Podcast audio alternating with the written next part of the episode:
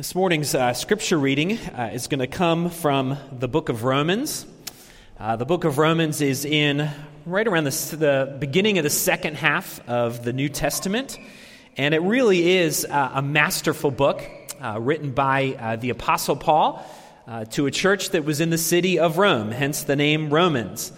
And if you've ever tried to read it, you realize that the book offers, especially in this first half, uh, really the, the doctrinal superstructure uh, that is needed to really understand the gospel of grace. And of course, you see that really intensely uh, in the first half of the book. And then once you get to the second half of the book, it really helps us understand what all those doctrines of grace, uh, what they look like when they are lived out in a real life. This is one of the things that I really appreciate about the scriptures. They never let things stay in simply the doctrinal realm, simply the realm of our intellect, but they are always quick to help us see how these great doctrines of grace play out in a life that is lived each day. And so this book is, is really a remarkable book. And, and what we've done is we've kind of stepped in and out of it over the past year and a half. Uh, so, what I'd like to do is, is step back into the series for about uh, seven or eight weeks, probably through mid June, and, and, and, finish up looking at, at these really rich theological sections, and then really get into what this theology looks like when it is lived out in a real life. Uh, we've, we've called the series uh, Mysterious Absolutes. And uh, I think that's a really apt title for the book of Romans. And what we mean by that is that the book of Romans contains lots of absolute statements. And culturally, we don't really like these absolute statements. If you, if you poll somebody out there in the world uh, and you talk about absolutes, they tend to bristle. They, they bristle because it feels like absolutes take away all of our freedom. They feel very stifling.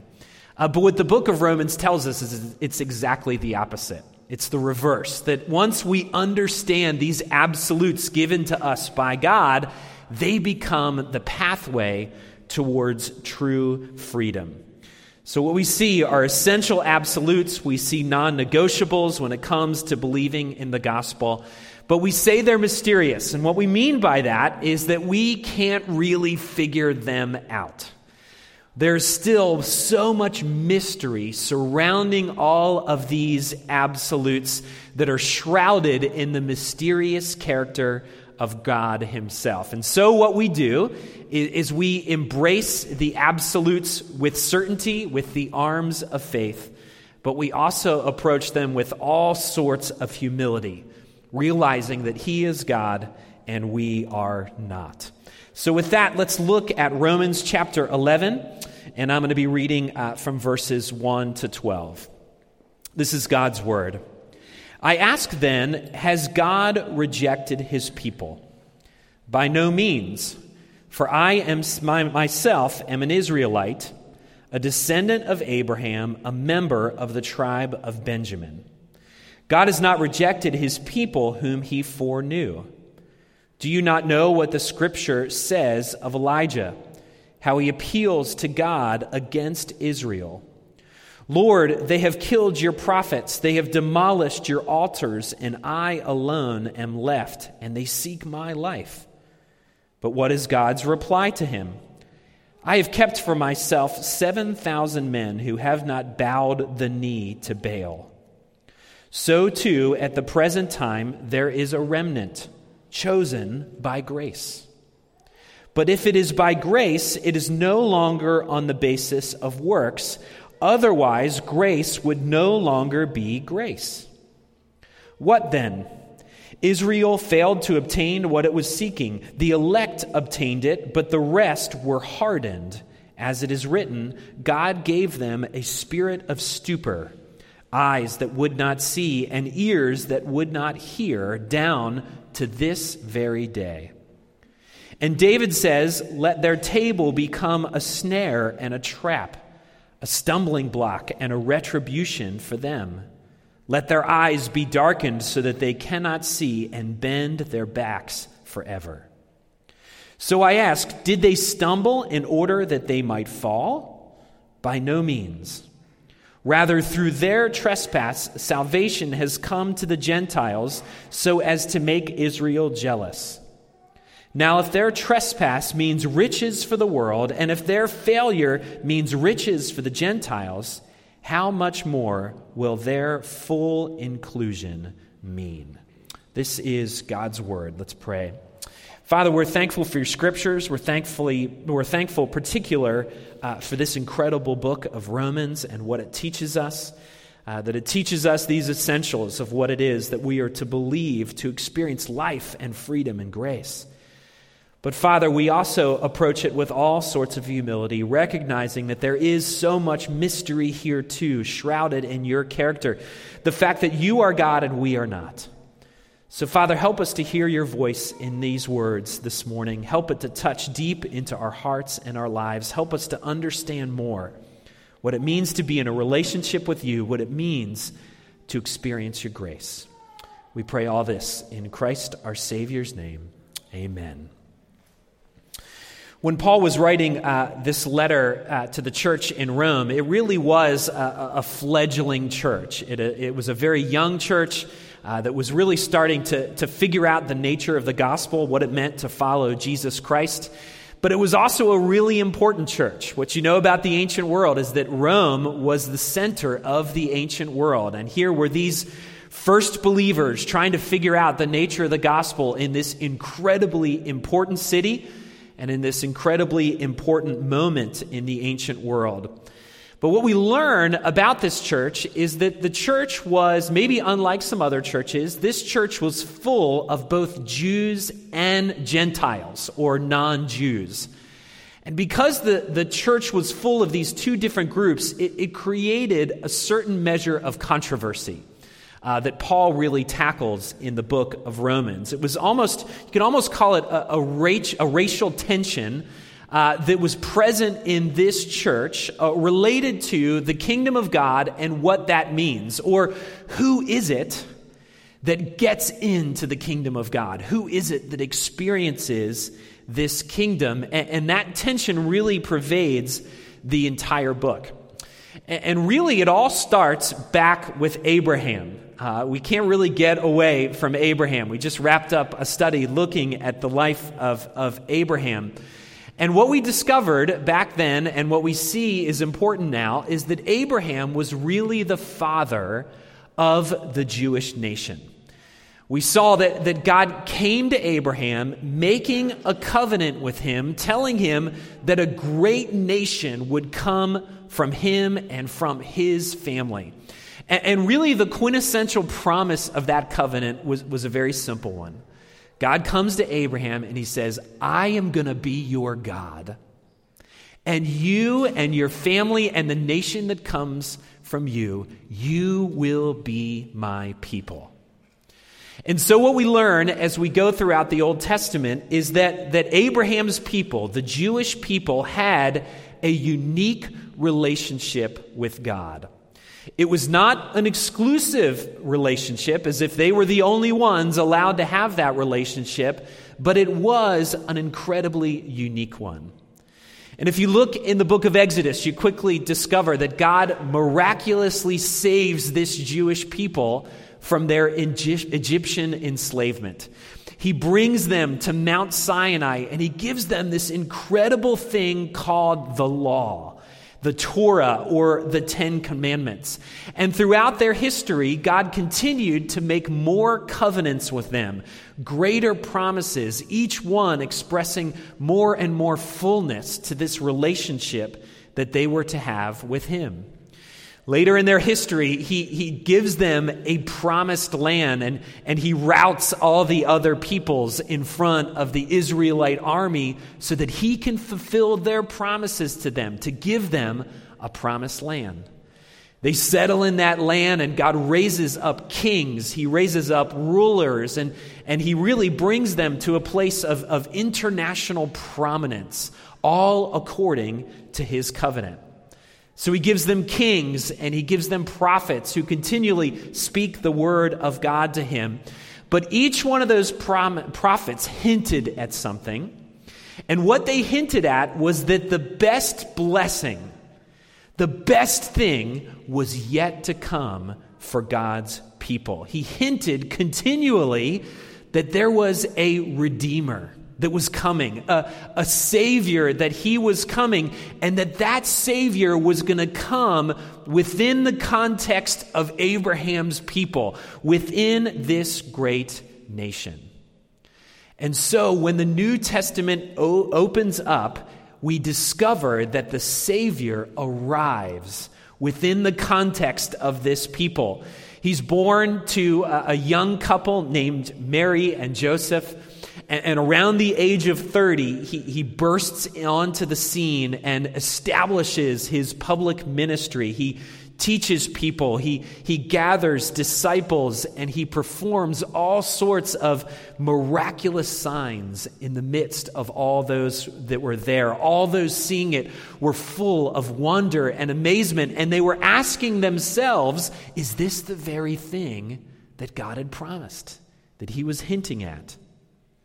But what we discover in the New Testament is that by and large, God's own people, the, the, the Jewish nation, by and large, rejected Jesus Christ as their Savior and as their Redeemer. Most of them did everything they could to subvert his teaching. They, they confronted him continually and, and sought for ways to discredit him and his message.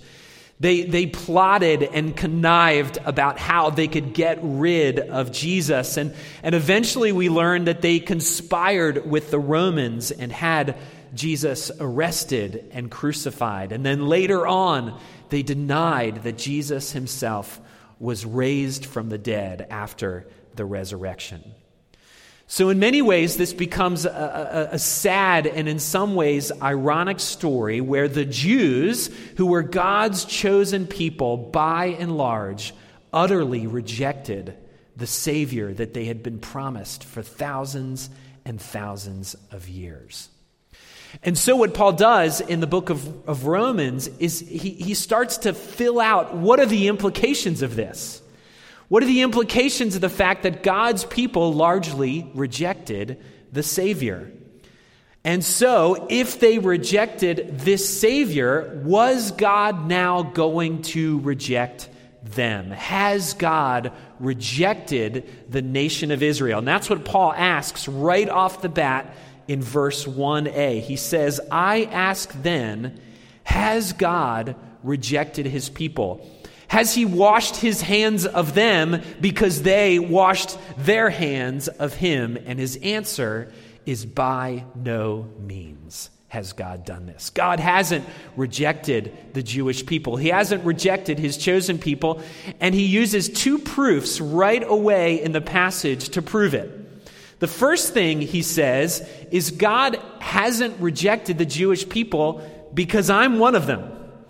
Paul is raising his hands and saying, I'm a Jew myself, and yet I have embraced this gospel of grace. This, this gospel of grace has found me, and it has saved me. And then he tells a story about the prophet Elijah. And he, and then he starts this in, in verse 2 and, and following, and he basically st- recalls an instance in Israel's history when the prophet Elijah was having a really difficult day. He was having a really hard day. It seemed to him that everyone else, eh, every, every other Jew, every other person in his frame of reference had rejected God, and he alone was the only one that had remained faithful to God. And so God comes to Elijah and says, Elijah, you're mistaken.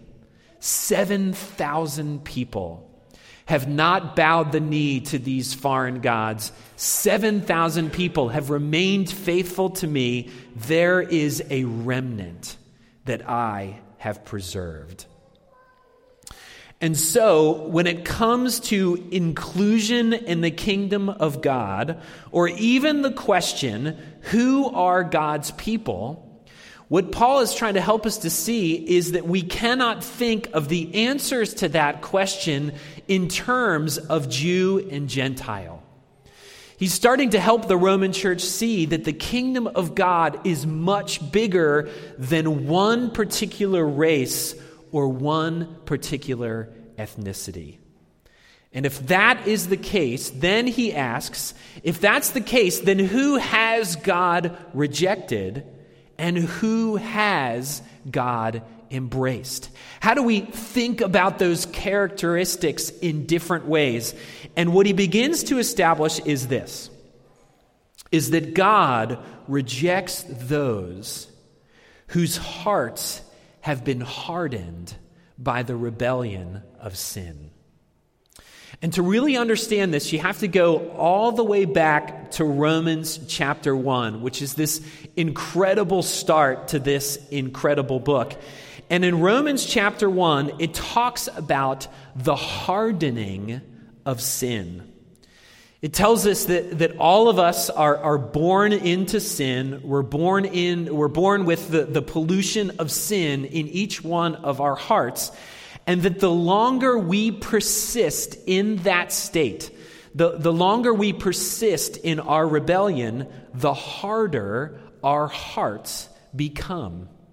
In fact, Romans 1 says that, that God gives us over to the hardness, He gives us over to the sinful desires that our hearts want. And, and, he picks up on this in, in verses 7 to 8 in this chapter. He calls it a spirit of stupor or a blindness that exists in our hearts. In effect, saying that those who rebel against God are lost in that rebellion and that their sin has deceived and blinded them to that fact about their lives. We see this, this, this idea of hardening uh, all over the place. Um, uh, as I thought about hardening this week, I thought about it in both uh, sometimes really helpful and good terms, uh, and sometimes in really negative and bad terms as well. Uh, the helpful and good terms, uh, I thought about, because it's Mother's Day, I thought about the birth of my children, right? I have four children, and I got to be present for each one of the birth of my children. But for some reason, each one got harder and I don't know why that is, but uh, my wife would tell you that, that even on the last two children, I almost passed out while they were born. The, the nurses were coming over and trying to take care of me uh, after my children were born. And I was just so amazed at, at the nurses and the doctors who, who see this every day and were so good at their job when I was struggling so much from it. it. This was a good hardening. It was a good thing that they had become so professional about how babies were delivered. But I also thought about how our hearts can be hardened in really negative ways as well. Think about how often our hearts can be desensitized to the problems that we see every day whether it's interpersonal problems or even driving on the streets of Baltimore, about how there's so many problems that are all around us that we're confronted with each day, but we become desensitized to them. Our hearts become hardened to them. But also think about how blind our hearts can become to our own sins and our own shortcomings. Think about the, the sins and the shortcomings that are so obvious to everyone around us, but are in a very scary way blind to us, that we just are unaware of, that are so pervasive in our lives, but we just can't see.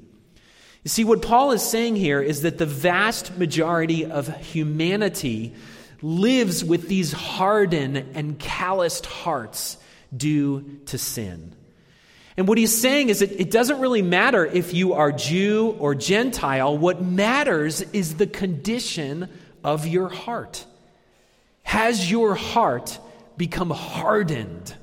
Has it become calloused because of our sin?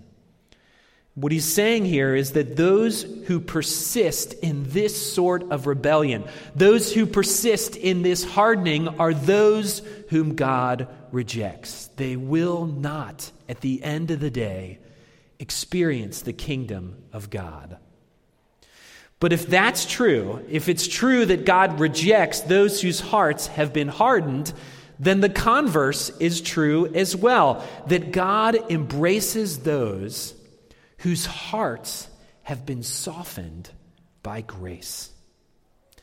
You see, grace is this incredibly pregnant term in the scriptures that talks about this miraculously undeserving gift that we receive from God.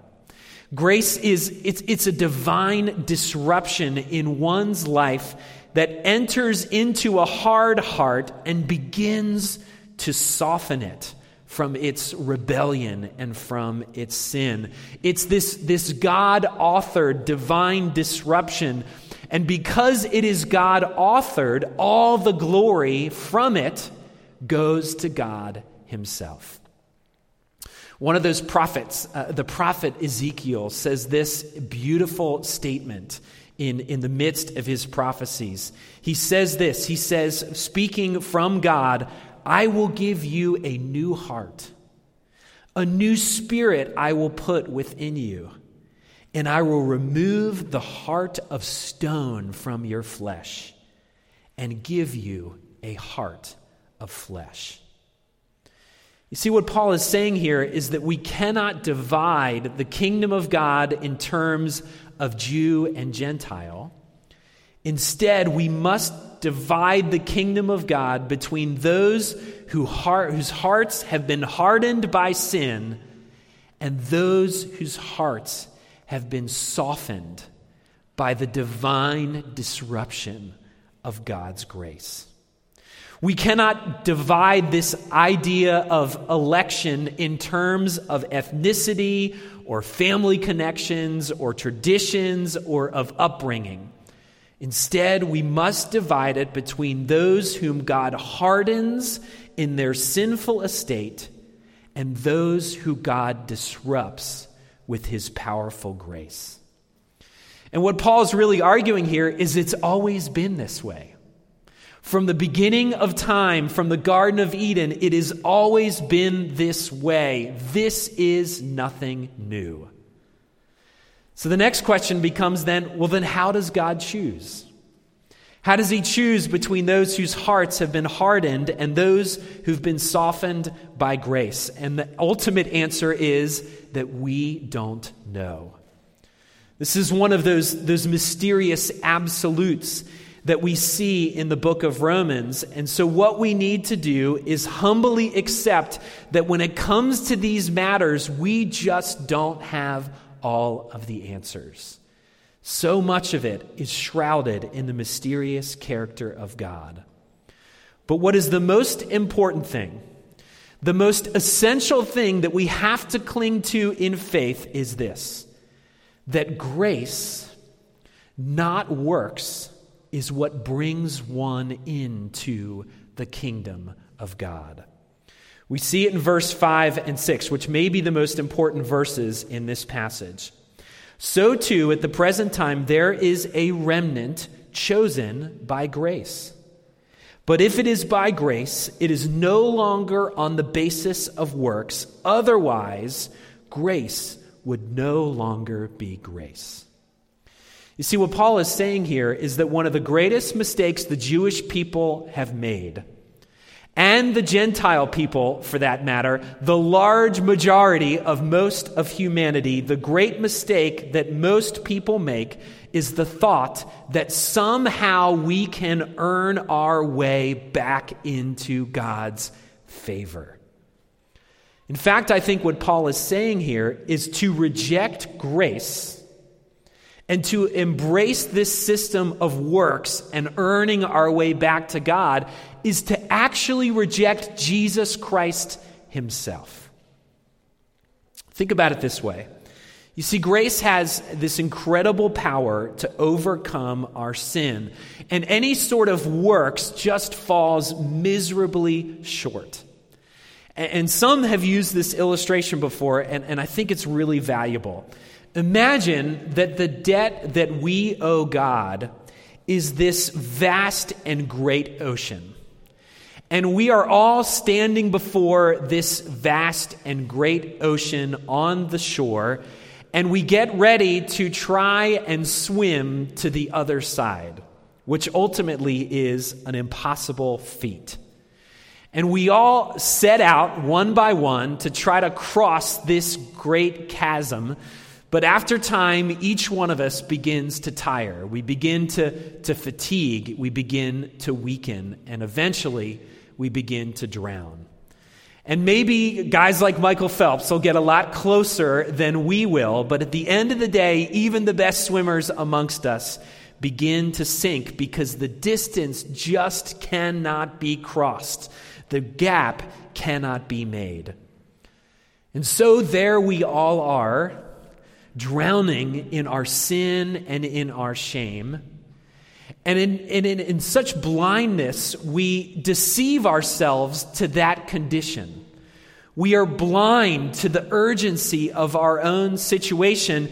And while we are drowning, we are all the while kidding ourselves into thinking that we've got this. We can handle this. We can figure all this out. You see, friends, this is what works does to us. It rejects the rescue that is offered to us in Jesus. It forgets the fact that it is futile and impossible, but all the while we are blind to the futility of it all. And friends, that's why we need Jesus. That's why we need Jesus to, to open our eyes, to soften our hearts, to open our eyes to the true condition of the fact that we are spiritually drowning. And then he gives us the grace to cling to Jesus for our rescue. You see, friends, grace is the foundation of inclusion in the kingdom of God. Not any sort of works, not any sort of ethnicity, not any sort of identity. Grace is the foundation of the kingdom of God. Ephesians 2 is perhaps one of the most beautiful passages in all the scriptures. It sums up the message of the gospel so beautifully by saying this For by grace you have been saved by faith. And this is not your own doing, it is the gift of God, not a result of works, so that no man can boast. So, friends, if you are here and are somehow trying to earn your way back into God's favor, if you are here and your heart has been hardened, or it's been blinded, or it is ignorant of the true condition of your souls, then the gospel invites you to cling to Jesus for rescue and to have your heart softened by the gift of God's grace. Let's pray.